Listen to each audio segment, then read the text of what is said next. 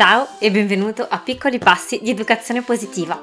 Qui è dove esploriamo come mettere in pratica un'educazione il più possibile consapevole e rispettosa, positiva, nel buon umore.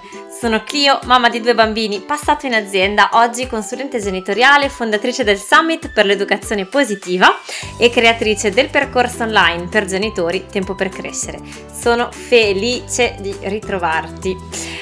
Oggi ti invito a considerare nuovi punti di vista sulla sgridata. Uh, un respiro, un sorriso e cominciamo.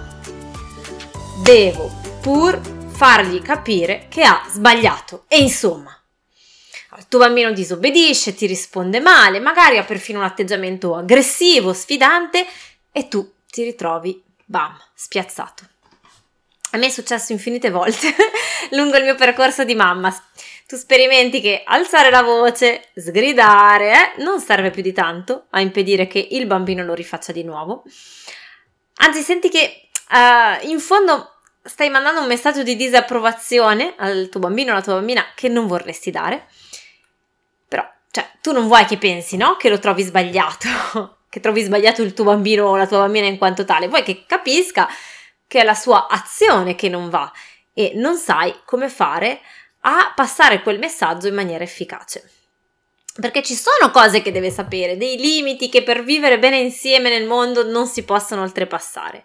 Come puoi far capire ai tuoi bambini che quel comportamento non va bene e insegnar loro, insegnare a, che, ad adottarne altri? Diciamolo, perché è vero, no? Nel, nell'immediato la sgridata sortisce pure il suo effetto, cioè tendenzialmente il bambino si ferma, si, si mostra più o meno dispiaciuto e contrariato e oggi ti invito però a guardare agli effetti di medio e di lungo periodo, a quanto c'è di vero in questa convinzione del fatto che il bambino si ricorderà più facilmente del momento brutto e quindi imparerà per la prossima volta. La momento scienza! Eh, la parte più primitiva del nostro cervello è cablata per rifugire il dolore e ricercare il piacere, in un'ottica di sopravvivenza. Per cui le cose piacevoli ti fanno vivere bene, quelle dolorose o spiacevoli rischiano di farti sta- star male e quindi sono potenzialmente pericolose, le fuggo. E per questo motivo, il cervello cosa fa? Filtra e registra molto di più le esperienze negative, no? dolorose, emotivamente intense. Perché? Perché se me ne dimentico e non sto attento, la volta successiva magari non sarò così fortunato a cavarmela. Quindi devo essere particolarmente vigile per tutte quelle cose che rischiano di mettere a repentaglio la mia esistenza e il mio benessere. Eh, Rick Hanson usa questa metafora, dice che il nostro cervello è come velcro, presente quello che fa lo scratch, lo strap, zup, zup, velcro per le esperienze negative, quindi si attacca, e teflon per quelle positive, cioè scivolano via, non si attacca. Ed ecco che puoi dimenticare, no? In un nanosecondo la farfalla colorata bellissima che ti ha svolazzato sotto il naso stamattina sul balcone, mentre ti ricordi per ore e magari anche giorni del tipo che ti ha urlato di tutto in macchina in malo modo. Ecco che tendiamo a ricordarci i comportamenti difficili dei nostri bambini e magari sorvolare su tutte le cose che hanno imparato questa settimana. Dobbiamo fare uno sforzo in più, no? uno sforzo consapevole per allenare la nostra mente a notare e guardare le cose belle. Addirittura alcuni studi ipotizzano che serva proprio una proporzione molto più elevata di esperienze positive per controbilanciare una sola esperienza negativa. Allora, con tutto questo potresti dirmi che mi sto contraddicendo, no? Eh, cioè, Clio, ma allora vedi che serve una, fare la bella sgridata, così poi il bambino se la ricorda. E ho fatto un po' di ricerche. In letteratura scientifica la sgridata viene spesso associata alla punizione, no? viene intesa come il far seguire una conseguenza negativa a un determinato comportamento con lo scopo di evitarlo in futuro. Ci sono degli esperimenti che sono stati fatti per esempio dentro le scuole in cui hanno misurato l'effetto della sgridata degli insegnanti per far smettere certi comportamenti di disturbo nella classe e hanno visto eh, la scarsissima efficacia di, di, di, questo sistema, soprattutto più, più era era, ce n'era un altro che era ancora, ancora, più interessante dove hanno fatto, hanno alternato la sgridata con eh, volume alto alla sgridata, sgridata insomma, alla um, ripresa, ecco, fatta in tono in tono dolce, in tono sussurrato e eh, visto quanto fosse efficace una e assolutamente non solo inefficace ma addirittura controproducente la prima, quella ur- urlata o con il tono di voce alto. Um, comunque, la, conv- la convinzione che quando succede qualcosa di bello o di brutto, questo ci insegni a cambiare eventualmente il nostro comportamento non è una convinzione sbagliata sono studi iniziati, si chiamano studi comportamentali, sono iniziati con Pavlov negli anni venti, quello che faceva saliva, vedeva il cane salivare quando gli metteva davanti eh, il bocconcino e addestrava il cane con il bocconcino. Um, però ci sono tante variabili, no? Naturalmente da prendere in conto. E spesso, seguendo sempre questi, questi, studi comportamentali, la punizione viene confusa con quello che si chiama rinforzo negativo. Però non sono la stessa cosa. Allora, se cito alcuni articoli, il rinforzo negativo si riferisce a quel processo di rimozione, adesso scusa, sono un attimo tecnica, rimozione di uno stimolo spiacevole dopo che il comportamento desiderato viene messo in atto, viene mostrato per aumentare la probabilità che quel comportamento che noi vogliamo venga ripetuto. E la parola negativa in questa, in questa, terminologia di rinforzo negativo va a indicare il fatto di togliere qualcosa, segni- è questa rimozione dello stimolo che ha lo scopo di rafforzare un comportamento che noi desideriamo. Quindi non c'entra con la punizione. E per fare un esempio, um, mettiamo che proviamo una volta a uscire di casa più presto, prima la mattina, quindi mettiamo la sveglia e tutto, e così facendo vediamo che ci evitiamo un'ora di coda di traffico. Ed ecco che è un rinforzo negativo, cioè la rimozione dello stimolo negativo che è il traffico mi spinge a ripetere il comportamento desiderato, che è quello di uscire prima la mattina per arrivare più in fretta in ufficio. Quindi vedi, vedi che è molto molto diverso dalla punizione, no? Anche così, pur vedendo che comunque queste, le due cose non sono, non sono la stessa cosa, ci sono diverse controversie nel mondo scientifico e eh, una, una, corrente che dice che anche il rinforzo negativo dovrebbe essere usato sporadicamente e per obiettivi di breve termine, mentre il rinforzo positivo è molto più efficace per un apprendimento di lungo periodo. Ok, ok, mi fermo, lo so che tu adesso mi stai dicendo, ma Clio, bello, è eh, interessante, fantastico, però ancora non mi hai detto intanto cosa c'è di così drammatico nel dire a un bambino che quello che ha fatto era una cavolata, perché lo capisca e lo impari, quindi per favore torniamo nel concreto. E ci arrivo subito. Ma eh, prima vorrei fare un distinguo importante, perché c'è una grande differenza tra vedo il mio bambino che scrive col pennarello sul muro bianco appena dipinto. Sono convinto che la sgridata sia un metodo efficace per fargli capire che non si fa e per far sì che la volta dopo prenda un foglio se vuole disegnare. Quindi caso 1. E caso 2, vedo il mio bambino che scrive col pennarello sul muro bianco appena dipinto, mi girano i 5 minuti, gli urlo di tutto e poi per giustificare la mia sfuriata mi dico che doveva bene imparare e così almeno ho capito. Sono due casi, due situazioni, due comportamenti diversi. È importante sottolinearlo perché altrimenti io posso anche portarti tutti gli elementi scientifici per dimostrarti che in realtà la sgridata non è il modo migliore per insegnare al tuo bambino a non scrivere sul muro, ma se poi perdi anche solo momentaneamente il controllo e la calma, in quel momento andrai comunque ad attivare degli automatismi. Allora a quel punto lo facciamo tutti, pian piano ci si può lavorare, quello che facciamo in percorsi come tempo per crescere, ma a quel punto puoi du- due, due, due possibilità, no? O riconosci che forse non era il modo migliore, ma non sei riuscito a controllarti, allora puoi andare dal tuo bambino per rimediare e ricucire la relazione con lui, oppure, caso B, trovo un motivo apparentemente logico e valido per giustificare quello che, che hai fatto, quindi per la sgridata la sfuriata, perché comunque ammettere di aver sbagliato è una cosa che non abbiamo imparato tanto bene a fare in una società che vede l'errore come un problema e come il segnale di un fallimento personale. Quindi attenzione a questa trappola, ne abbiamo anche già parlato in diverse occasioni.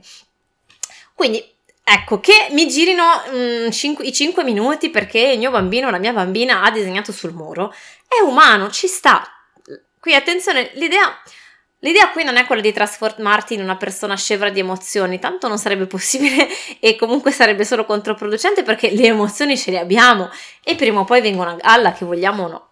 L'idea è quella di imparare intanto noi ad autoregolare la nostra rabbia e ad es- se di rabbia si tratta e ad esprimerla in un modo che sia rispettoso per il bambino. E poi, una volta che siamo tornati calmi e che il nostro bambino è calmo, possiamo anche trovare il modo più efficace per insegnargli che sul muro non si colora coi pennarelli. Oppure anche te la butto lì, eh, lasciargli parte di muro in camera sua in cui appendere un enorme telo bianco su cui poi può scrivere paciugare a piacimento. E poi possiamo andare a approfondire allora come si fa a esprimere questa rabbia in modo rispettoso, ma intanto vediamo perché non è rispettosa la sgridata. Allora, con la sgridata, intanto pensa un attimo alla postura del tuo corpo, no? Noi siamo probabilmente, sei probabilmente ancora un po' più grande, no? Fisicamente del tuo bambino, della tua bambina, quindi ci chiniamo dall'alto verso il bambino in una posizione dominante di attacco. Abbiamo i muscoli tesi, lo sguardo di disapprovazione, spesso alziamo anche la voce. Prova, adesso che ti ho detto, prova anche solo a fare l'esperimento una volta di sgridare il tuo bambino o la tua bambina abbassandoti eh, in ginocchio per guardarlo negli occhi e mettendogli la mano delicatamente sulla spalla. Prova a vedere la differenza già solo dal, nel cambiare la postura del tuo corpo, già solo come cambia tutto dentro di te e come cambia quindi anche il modo che ti approccia il tuo bambino e, e la risposta del tuo bambino chiuso la parentesi, um, met- mettiti, mettiamoci per un attimo nei panni dei bambini, no? Di come possono ricevere questo messaggio. La mia mamma o il mio papà, o il nonno, la nonna, insomma la maestra, l'insegnante, che sono le figure da cui dipende la mia esistenza, cioè io sono morto senza di loro, ok? Mi stanno attaccando. Aiuto! Chiaramente con delle sfumature in base all'età dei bambini, all'intensità della nostra sgridata, anche delle parole che usiamo, però tu che cos'è che vuoi trasmettere, tu genitore? Torniamo a questo, perché a volte quando insistiamo con l'utilità della sgridata, se siamo davvero onesti con noi stessi, ci rendiamo conto che in realtà il messaggio principale che vogliamo far passare in quel momento è guarda cosa hai fatto, vergognati, come ti permetti, io ho ragione, tu hai torto, che è molto, molto, molto diverso rispetto a vedere l'errore come un'opportunità per fare meglio. Quando vedo l'errore come una tappa necessaria lungo il percorso, non lo interpreto come il segnale che c'è qualcosa che non va o come un qualcosa che devo risolvere, resto tranquillo e o evidentemente non gli ho spiegato bene, oppure c'è qualcos'altro sotto che ha spinto il mio bambino a fare una scelta che non, non andava tanto bene. Vabbè, non c'è problema, sbagliamo tutti. Ora vediamo da un lato come rimediare e dall'altro come posso accompagnare diversamente il mio bambino perché impari, no? Cioè c'è questa calma solida, questa solidità in me quando l'errore per me davvero fa parte integrante del processo e non determina invece la giustezza della persona. Se invece sotto sotto, anche a livello magari inconscio, sono ancora poco a mio agio con l'errore, allora lì certo che mi è difficile far passare il messaggio, questa cosa che hai fatto non andava bene, senza trasmettere tra le righe, tu non vai bene per quello che hai fatto. Ed è qui l'inghippo grande, perché passa dai gesti, dal tono di voce, dagli sguardi, no? C'è quello sguardo di, di disapprovazione dalla persona che per me conta di più al mondo è, è come una pugnalata, no? Cioè ho voglia di nascondermi, mi vergogno, tutto pur di non vedere quel disappunto, quella delusione negli occhi di mia mamma o di mio papà. E il bambino durante tutta l'infanzia no? costruisce la sua identità, l'immagine, l'idea che ha di sé, guardando a come noi guardiamo lui o a lei. Cioè, noi genitori siamo il suo specchio. Se la mamma mi guarda male, allora vuol dire che sono sbagliato, mi sento tutto piccino, mi vergogno. E questo magari non succede una volta ogni tanto, che... ma magari succede tutti i giorni. E allora ti ricordi quello che dicevamo all'inizio, no? che il cervello è come il velcro per le esperienze negative. E la vergogna è una delle emozioni più forti che possiamo sentire.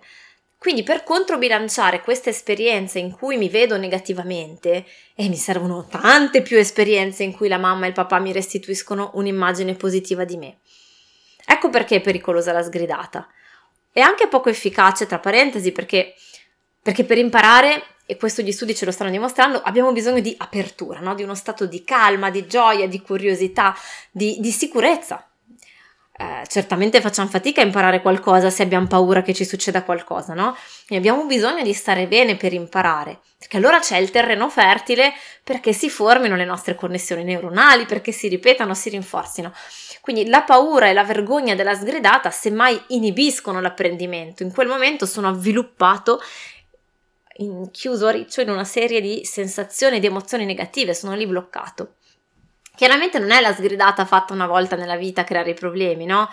Cioè dobbiamo anche riconoscere che a volte non riusciamo a fare diversamente perché anche noi siamo cresciuti così. Ehm, è l'effetto di lungo periodo, però che, che è importante questo, vedere che l'effetto di lungo periodo della ripetizione di questa cosa può avere grandi ripercussioni sull'autostima dei nostri figli e che allora forse vale la pena trovare un modo diverso per accompagnare i nostri bambini in cui possano continuare a sentirsi bene con se stessi e non come in qualche modo difettosi o non meritevoli del nostro amore.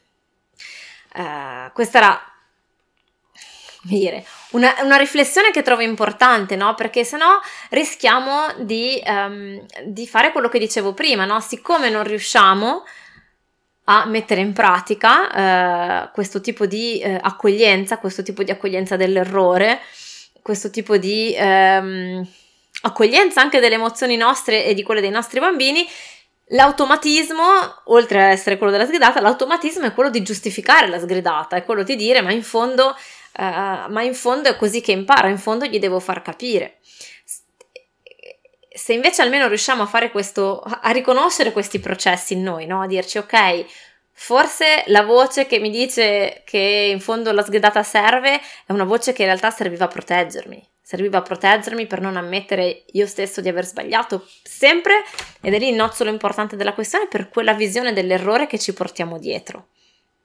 Fammi sapere nei commenti um, quali sono le tue riflessioni in merito e che continueremo ancora la settimana prossima.